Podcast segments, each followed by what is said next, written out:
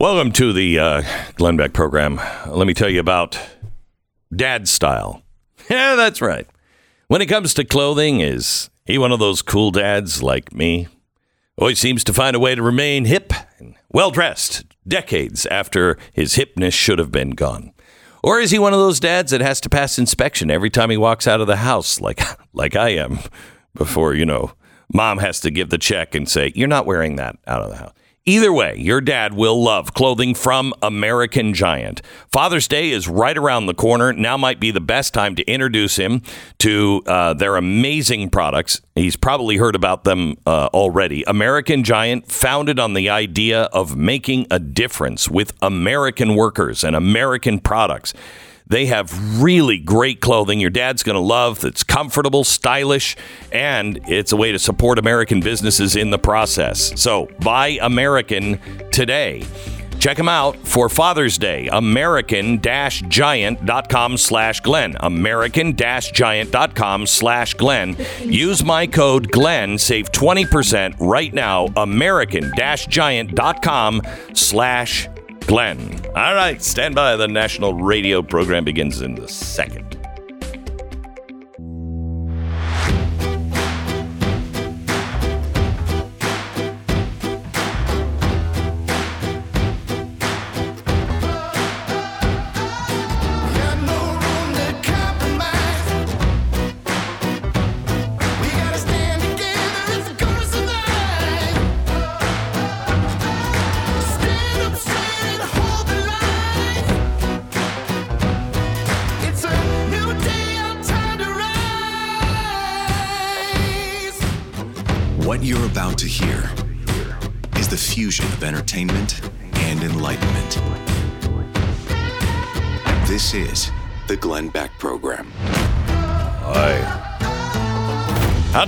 Once in a while, Mitch McConnell hits the nail right on the head. He's like, this is a good deal for America, and uh, the Republicans should get behind it. And uh, that's why, that's why I believe it's time for America to really double down and do the hard thing. Go the Mitch McConnell way. Let's let's get Chris Christie and his vice president uh, Mitt Romney right into office because I think Holy cow. We're going to talk about the budget. It narrowly passed its first big test in the House committee. And who was the one? My good friend, Thomas Massie. I don't get it, Thomas. He's here to talk about it coming up in just a second. All right, so uh, our sponsor this half hour is Relief Factor. Katie lives in Pennsylvania. She was, for the longest time, in pain with shoulder pain, essentially ruining her life. Everything she tried to use to combat the pain either didn't work or it left her with all kinds of side effects. She didn't know where else to turn. Fortunately, Katie listens to the radio a lot, including this show. Hello, Katie. She heard me talking about Relief Factor. She decided to give it a shot. After all, what do you have to lose? I mean, I'm already down to the bottom of the barrel. I'm listening to Glenn Beck. I mean, my life could not get worse, she thought. So she'd give it a. And Katie, you're right. Uh, she's given it a shot, and she said that the pain in her shoulders, she said, I felt it begin to melt away. And the best part, no side effects. Katie got her life back. You could too. Go to relieffactor.com, relieffactor.com, and order the three week quick start. You'll know in three weeks if it's going to work for you. 800, the number for relief. 800 for relief or relieffactor.com. Feel the difference. So this is great, uh, Stu. The uh, House Rules Committee gave the green light for the Fiscal Responsibility Act. I love these. Whatever the name says it is, it's always the opposite. This is not fiscal responsibility. Hey, you know, we could spend anywhere between four and six trillion dollars in the next two years. You know, over what we can bring in. I don't think that's a good idea. That's not fiscal responsibility. Anyway, uh, the panel advanced the bill to the floor for debate. They could be voting on it tonight in a narrow 7 6 vote. Uh, this was Thomas Massie of Kentucky, a GOP hardliner and fiscal hawk. He voted in favor of the rule. He said today's bill is a product of compromise and reflects the realities of a divided government. Uh, he said that he is uh, was not trying to. Um, let's see here. Uh, I'm not. I'm not trying to do anything ideological on this committee. That's not what committees are for. Well, I kind of disagree with that, but um, now McCarthy came out and he, you know, they were like, "Ah, hey, dude, looks like you were outsmarted." He's like, "Outsmarted."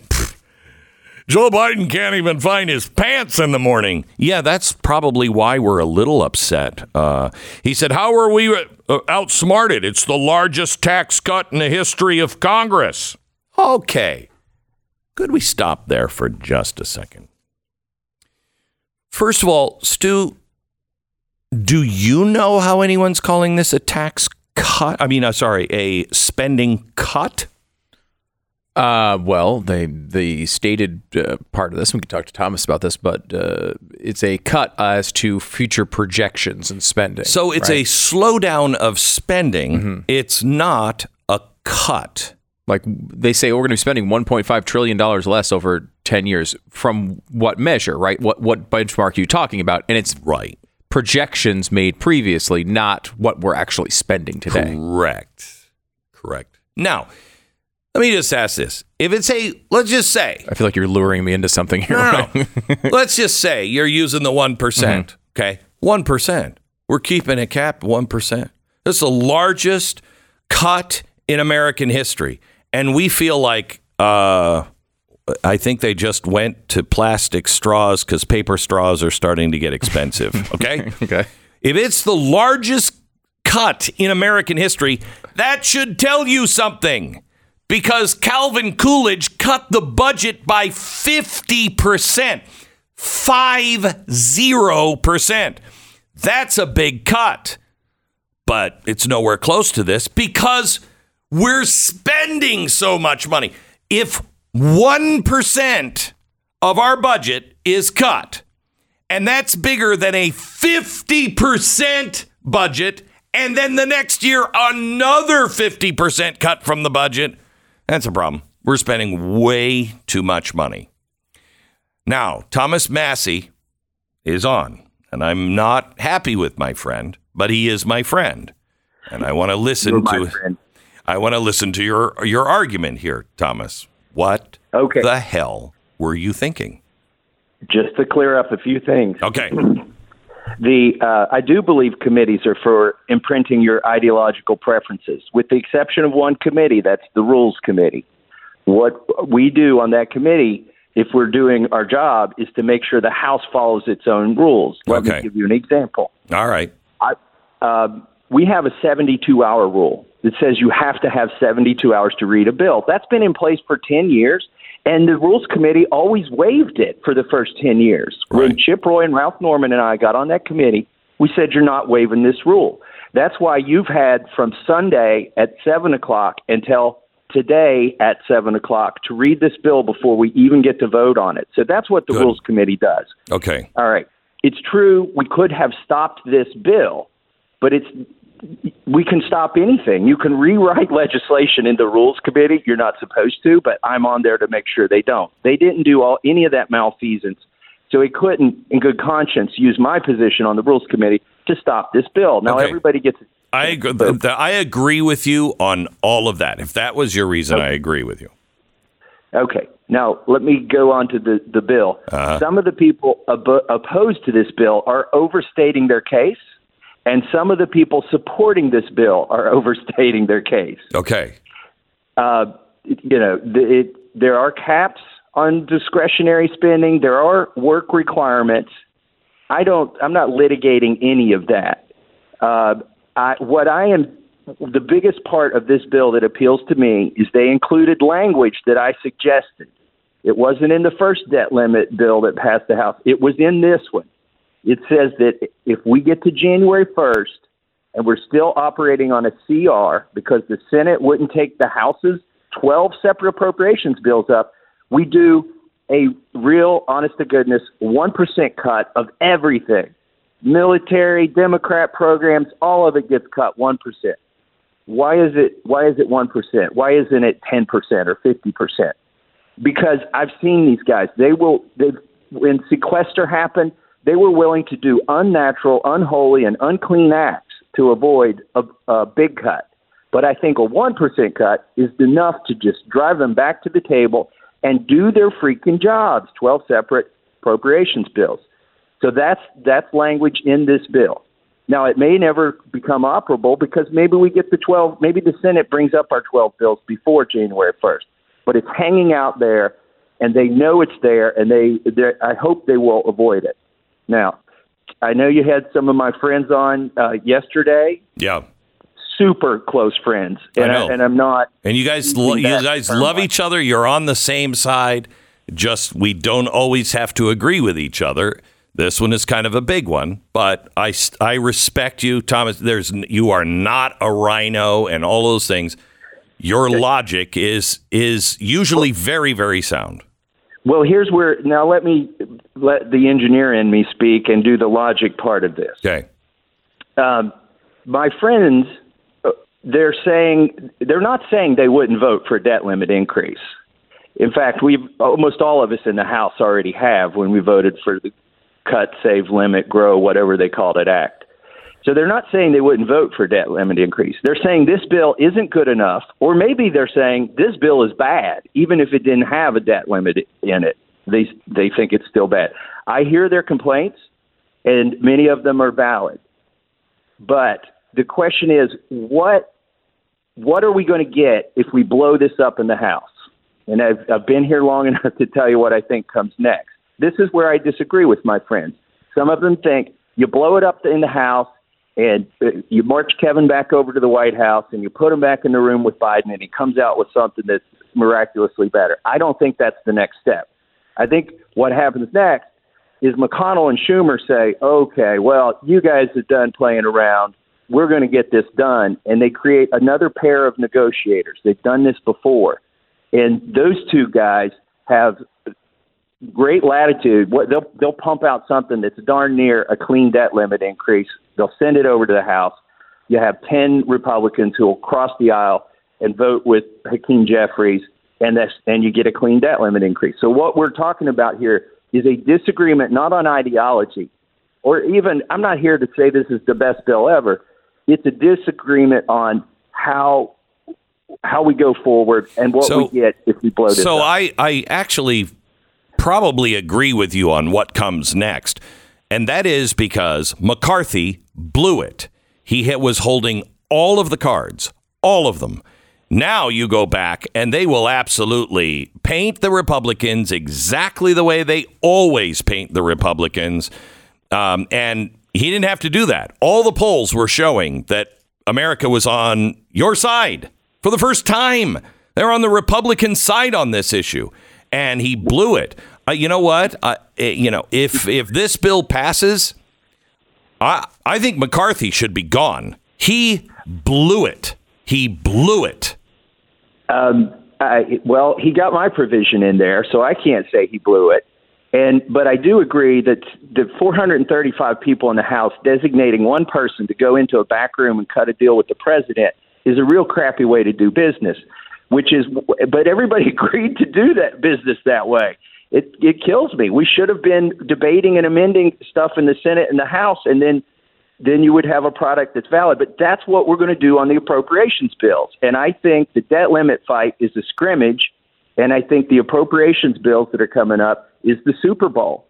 And you know, we, I was a part of all three efforts to get rid of John Boehner. I co-wrote with Mark Meadows the motion to vacate. And if you go back and read it, we listed a long train of abuses that John Boehner had undertaken. If you disagree with Kevin on this, it's not a long train. It would be the first car in the train. No, it's a, I don't think Americans look at it that way anymore, Thomas. I'm sorry. The on the job Republicans have so hang on just a second. The Republicans have so damaged themselves. This is a long train because every time you trust the Republicans to do something and stand, they fail. Every time they fail. And it's not because it's not because they're outsmarted. I mean, are, are they really this stupid that they lose every single time? No, it's because they don't say what they mean and mean what they say. They don't look at these issues the same way the American uh, public, especially Republicans, view these issues. So I'm sorry if it's not so fair that you go after McCarthy on this one train of of, of abuse. It's enough. It's enough. It's enough. I I I understand if you're on the outside looking in, that's the way it looks. Uh, but we call it the Old Testament and the New Testament. On January, we created the New Testament. There was a new covenant with Kevin, and I'm willing to stick this out a few innings. I'm not ready to start, you know, punching the umpire on the first inning. I, okay, I don't agree with the call, but let me take a few more swings at these pitches and let's see if we can we can score something. So it's a new it's a New Testament. Let's try it. I am not for.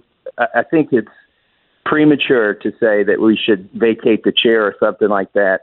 John Boehner abused this for quite a while. This is a judgment call. What we dis- what I disagree with my friends on is that if we blow this up, we get a better deal. I don't think we get a better deal if we blow. and I up. agree with you on that.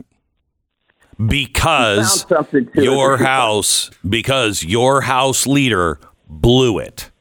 That's why. That's why. But I agree with you. Now it's too late.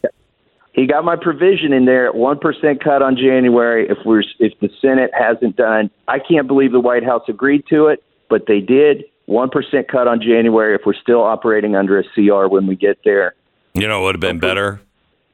If you would have left the REINS Act in there. I'm just saying. we'll be voting on the REINS Act uh, next week, I believe, here in the House, and I may be managing that bill for the Rules Committee. Well, So Uh, you know what? you I, I will. I think you'll be celebrated from coast to coast if you can get the REINS Act through. But um, Thomas, I want to make it really clear. I'm, I am not mad at you. I disagree with uh, some things. I I hope that you know you are my friend and I am your friend. But uh, this is the way America used to be. I will fight for your right to say and to do things that you believe are true. You fight for my right to do that. We're going to disagree because we're humans. Um, but I, I'll tell you, the patience of the American people is running very, very thin. Very thin. Well, I'm not infallible. Maybe I got duped on this. I don't think I did. I've seen enough of of the tricks they play. But I, I respect your opinion and I understand the frustration. That's the same frustration that drove me to come here. I know. And I'm trying to, to see a way through this. Uh, and we'll we'll see what happens after this. We, you know, I would just say, don't judge us and don't judge Kevin on on this thing alone. It's like sighting in a rifle. You you don't look at where the last bullet went. You look at the pattern, and and where the grouping is to determine what you need to do to correct the rifle. Yeah. And this may be a flyer. It may be, but I don't think it is. You, you you can sight in the rifle, but when you're in war and the enemy is almost on top of you, sometimes you just start to shoot. I'm just saying. Um, Pray Thomas, pray. thank thank you very much. Appreciate it. Uh, Congressman Thomas Massie from the great state of Kentucky. More in just a second. Ruff Greens. Janet writes in about her dog's experience with Ruff Greens. She says, Our little rescue girl loves Ruff Greens. I fill her kibble bowl. If there were no Ruff Greens in it, she sniffs and then goes to the cupboard where it's kept and waits until I add it. Then and only then she'll eat. Smart girl. She's more energetic and curious now than she was before. She's more playful too, and her allergies seem to annoy her much, much less. Thank you so much, Rough Greens. Look, we all know healthy food isn't brown unless it's a steak, and I'm not throwing a steak in the bowl for my for my dog. I'm just saying. Everybody knows healthy food is green. Oh, shut up. Naturopathic Dr. Dennis Black invented the solution. And if you did this with vegetables and all the green crap that I'm supposed to eat and it tastes good, you can sprinkle it on my food all you want. Special deal for your dog at ruffgreens.com gives them everything that they need. It's first bag free. All you pay for is shipping. Ruffgreens.com slash Beck or call 833-GLENN-33. 833-GLENN-33. RUFFGreens.com. Roughgreens.com slash Beck. 10 seconds. Station ID.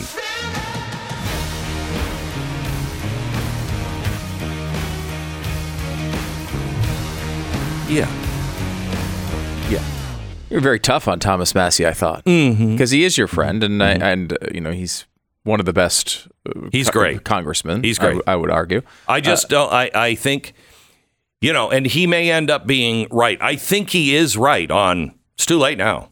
You gave away all the cards. You held every single card, and McCarthy just threw them out on the table. Yeah, I mean, I think the the argument for the bill is, and I think I would be okay with this if it, they were a little more honest. Not Thomas, but like generally speaking, Republicans a little more honest on this. That look, this started with the Joe Biden saying he wasn't going to even talk to them.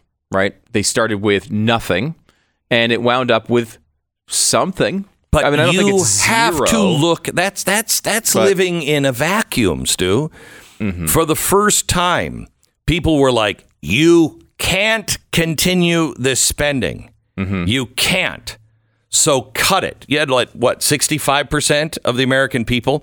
They are not going to default. If they default, it's by choice. I agree with that. Okay. Mm-hmm. So, and people were, for the first time, you know, my entire life, they're going to close down the government. They're going to close, they're going to close the doors on us. That's what they used to say. Now it's, they're going to default. Well, how helpful is that saying that when you know it's not true? Okay. Yeah. And people, they knew he threw all that advantage away. First time we'd ever had it. Uh, yeah, I mean, but of course they don't control the whole government. They are dealing with people who are completely insane, and you know, you in that they're never going to get this entire bill they asked for. We all knew that. So the question was, how much did they get? I mean, what did they get? Ten percent of what they asked for? I don't- Should they have got twenty five? Should they should they have at least gotten the uh, FBI agents? They're weaponizing the government. Oh yeah, like the the would you the- would you do something for IRS is a great example of this. I, what did they cut? Two billion dollars from the budget? Uh, you know, Yeah. like two percent. right? You know, I mean, what they didn't get much there. I mean, I, look, I'm not happy with the bill. I, I wouldn't be happy with it.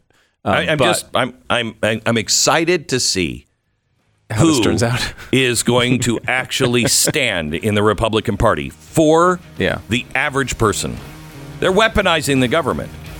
Yeah, I would When argue, are you going to do something about it? I would argue that very much so. Thomas believes he is standing for the American people. That's Oh, I know That's he how is. he does business. No, but no, no. Still, I, I, I agree with you. We, there, you have to watch this stuff, and if they don't come up with, I mean, uh, you know, Just how many chances are we going to give them? no, you, you don't. I mean, look, I don't think there's another chance to be given here per se. I mean, Thomas, I think deserves another d- deserves Oh, a, yeah, a yeah. fair hearing of his views. But Yeah. that's about it The over there Glenn Beck in program. Washington these days. Yeah. All right, summer's here, and that means it's time to beat the heat with Blinds.com and their Memorial Day sale happening right now. Save 45% on selected products plus doorbusters. Your home is going to look a lot better once you got new window treatments from Blinds.com. The easiest way to make your windows in your house look completely different and great. Easy to the point that you could be sitting in the hammock, uh, you know, having a nice spring snooze while they handle all the install. You just click installation at checkout. You can do it yourself or you can get help, even including picking out everything by talking to one of their design experts for free. They'll help you decide on the best selection, everything from classic shutters to outdoor roller shades and a whole lot more. It's blinds.com. They've covered over 25 million windows and counting. 100% satisfaction guarantee. So shop blinds.com, their Memorial Day sale, now at 45% off selected products plus doorbusters. 45% off selected products now. Blinds.com. Rules and restrictions may apply.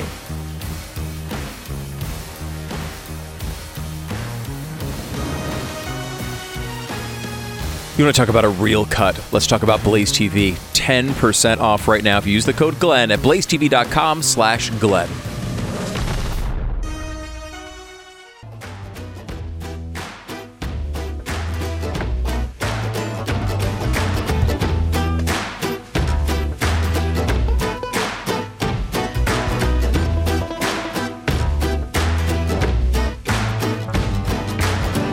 Thank you for listening to the Glenn Beck program. You are an amazing group of people. Um, the the world really didn't know about ESG. We started talking about it when it was just a conspiracy theory, and I think because of this audience and the audiences of Russell Bl- uh, Brand, that people now know what ESG is and they're standing up against it. The other thing that this audience, and I did it out of stupidity, I just didn't know you don't touch this rail. Um, I, be, I began talking about George Soros 20 years ago and and speaking out loudly about him and found him to be a very dangerous person. Because of that, a lot of money was spent through Media Matters and everything else to, in particular, target me and my voice. And he has um, he has rallied people to say that I'm an anti-Semite for it. Nothing could be further. F- I won the Defender of Israel award. I mean, I just I'm just saying. Um, uh, but you always claim that he is that you're an anti-Semite if you speak out about him. I don't care what his religion, what his creed, what his race. I don't care about any of it. I don't care. He and America is now seeing it firsthand. Is systematically dismantling the West. Look at what he's done to some of our cities. His influence is dangerous. Alan Dershowitz has just written a very brave article. It's not going to, Alan, welcome to the program.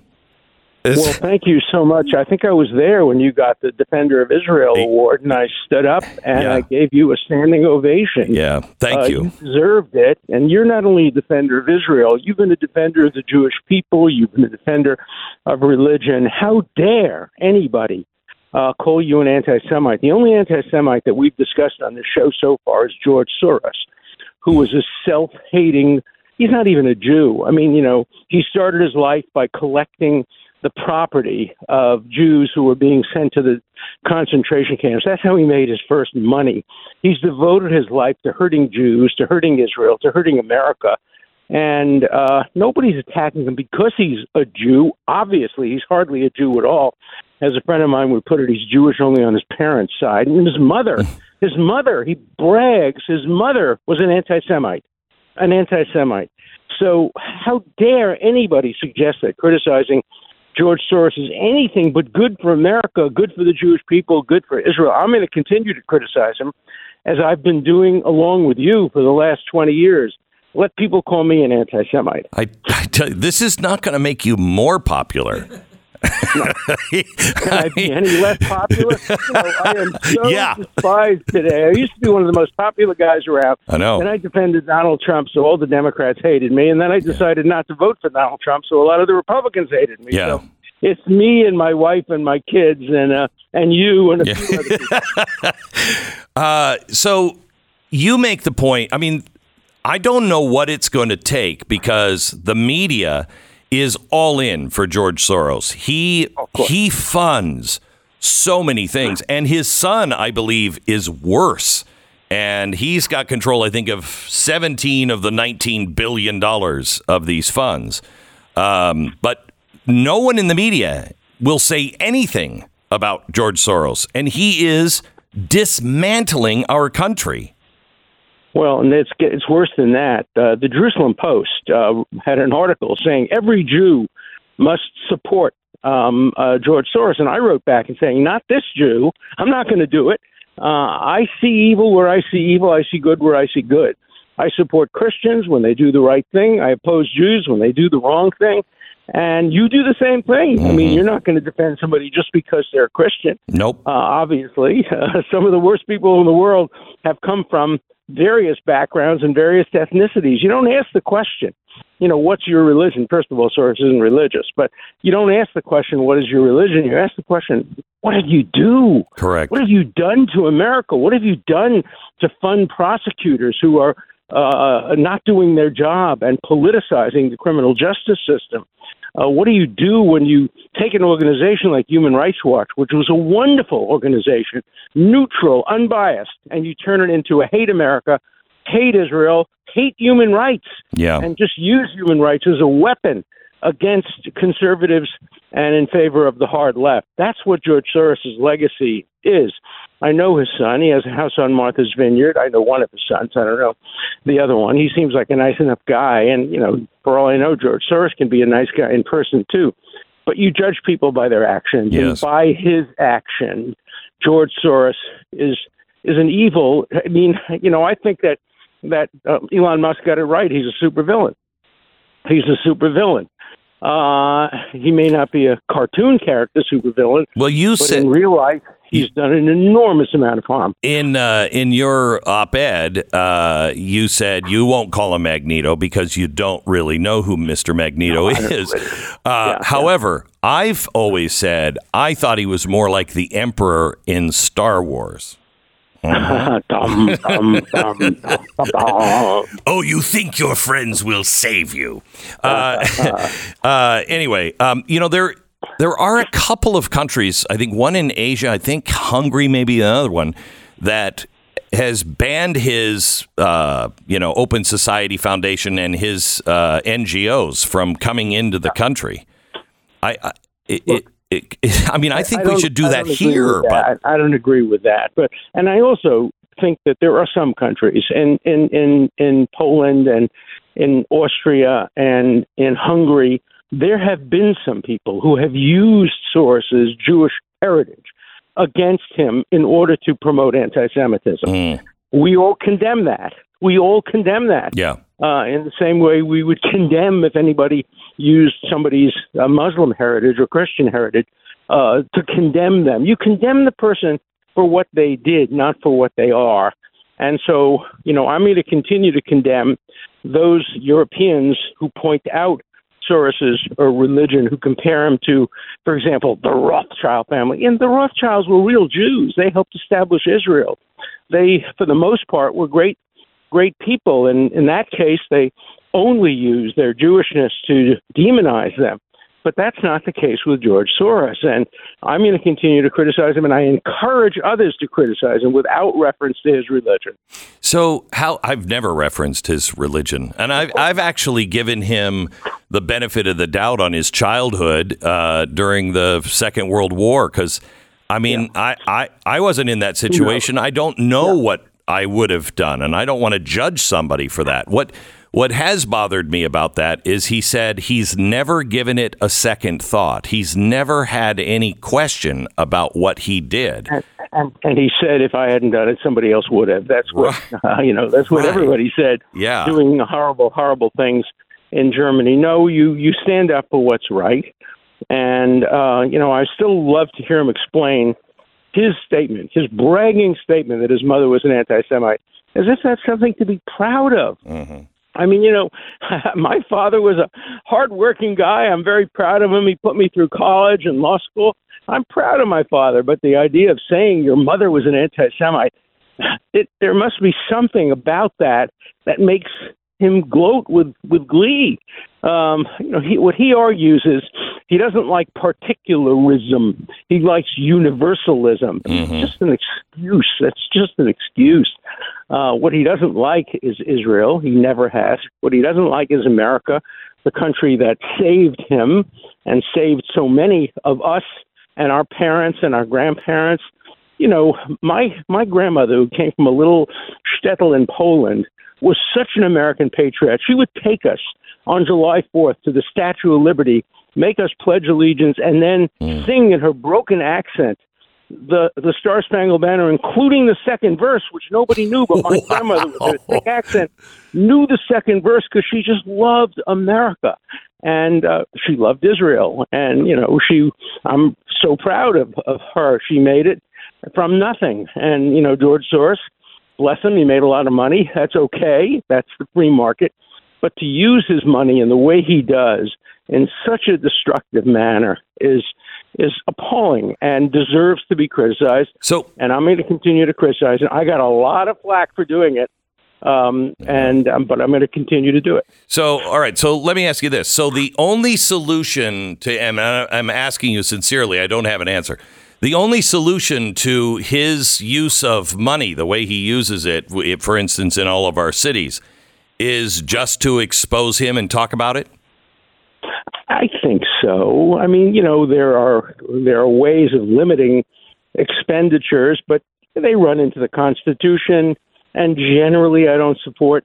You know, money is free speech, and so Right. let him do what he wants to do. But you know, let's condemn him for the way he spends his money and the way he tries to influence America for the worse. So I wouldn't, you know, take away his money or take away his ability Oh, you can't. influence, but I would I would hope that people wouldn't be influenced by his money to defend him. I think a lot of the people who jump to his defense and who criticize us are probably direct or indirect beneficiaries of his money. Oh, money. yeah. And Oh, that's why Media Matters and other organizations like that jumped to his defense immediately because they want his money. Uh, thank you so much, Alan, for everything that you uh, do, and and uh, just a uh, just another notch there on the popularity poll uh, for Alan Dershowitz. Thank you so much, Alan. I appreciate it. My pleasure. You bet. Alan Yeah. Dershowitz, Harvard Law School professor emeritus, host of the Dershow, which is a great podcast, and the author of Get Trump. Not that he was saying get Trump. He was anyway. Uh, I don't think I've ever had a, we've ever had a guest on that's been more negative on George Soros than you. I think we just set a new record. That was uh, that was an impressive. And I guess you Yeah, can, I- can you call Alan Dershowitz an anti-Semite? Is that what the next step in this uh, little uh, charade is? I they'll do- we're going next. They, they will they will ignore it, or they will just say he's going senile or whatever it is. They they will find their attack. Anyway, uh, realestateagentsitrust.com is our uh, sponsor. It turns out buying and selling houses kind of sucks. Big shocker. Uh, sadly, not as simple as just, you know, here's my keys and you give me a big fat check. The selling end, you've got inspections, repairs, remodeling, finally having to take care of all those things that, you know, your wife has been saying, can you just fix this? Then on the buying end, you always don't know what to look for. Kitchen may look great in the pictures, but it, is it, I mean, how's it built? Uh, you know, you're going to get hungry at some point. That, that kitchen better stand up. Years ago, I realized uh, what you need is a real estate working for you who knows all of the ins and outs of the business, somebody who knows the best practices and is with the times that are changing now, somebody who can assemble the right team to get the job done. This is what I needed, and that's what we do now at realestateagentsitrust.com. These are the agents that we have fully vetted and we watch and monitor very closely to make sure that they are the best people to get the job done. Realestateagentsitrust.com. All you do is just write us, tell us where you're buying or selling across the street or across the country. And if we have a real estate agent that we can recommend, we will. And usually it's in about five minutes. Realestateagentsitrust.com. The Glenn Beck Program.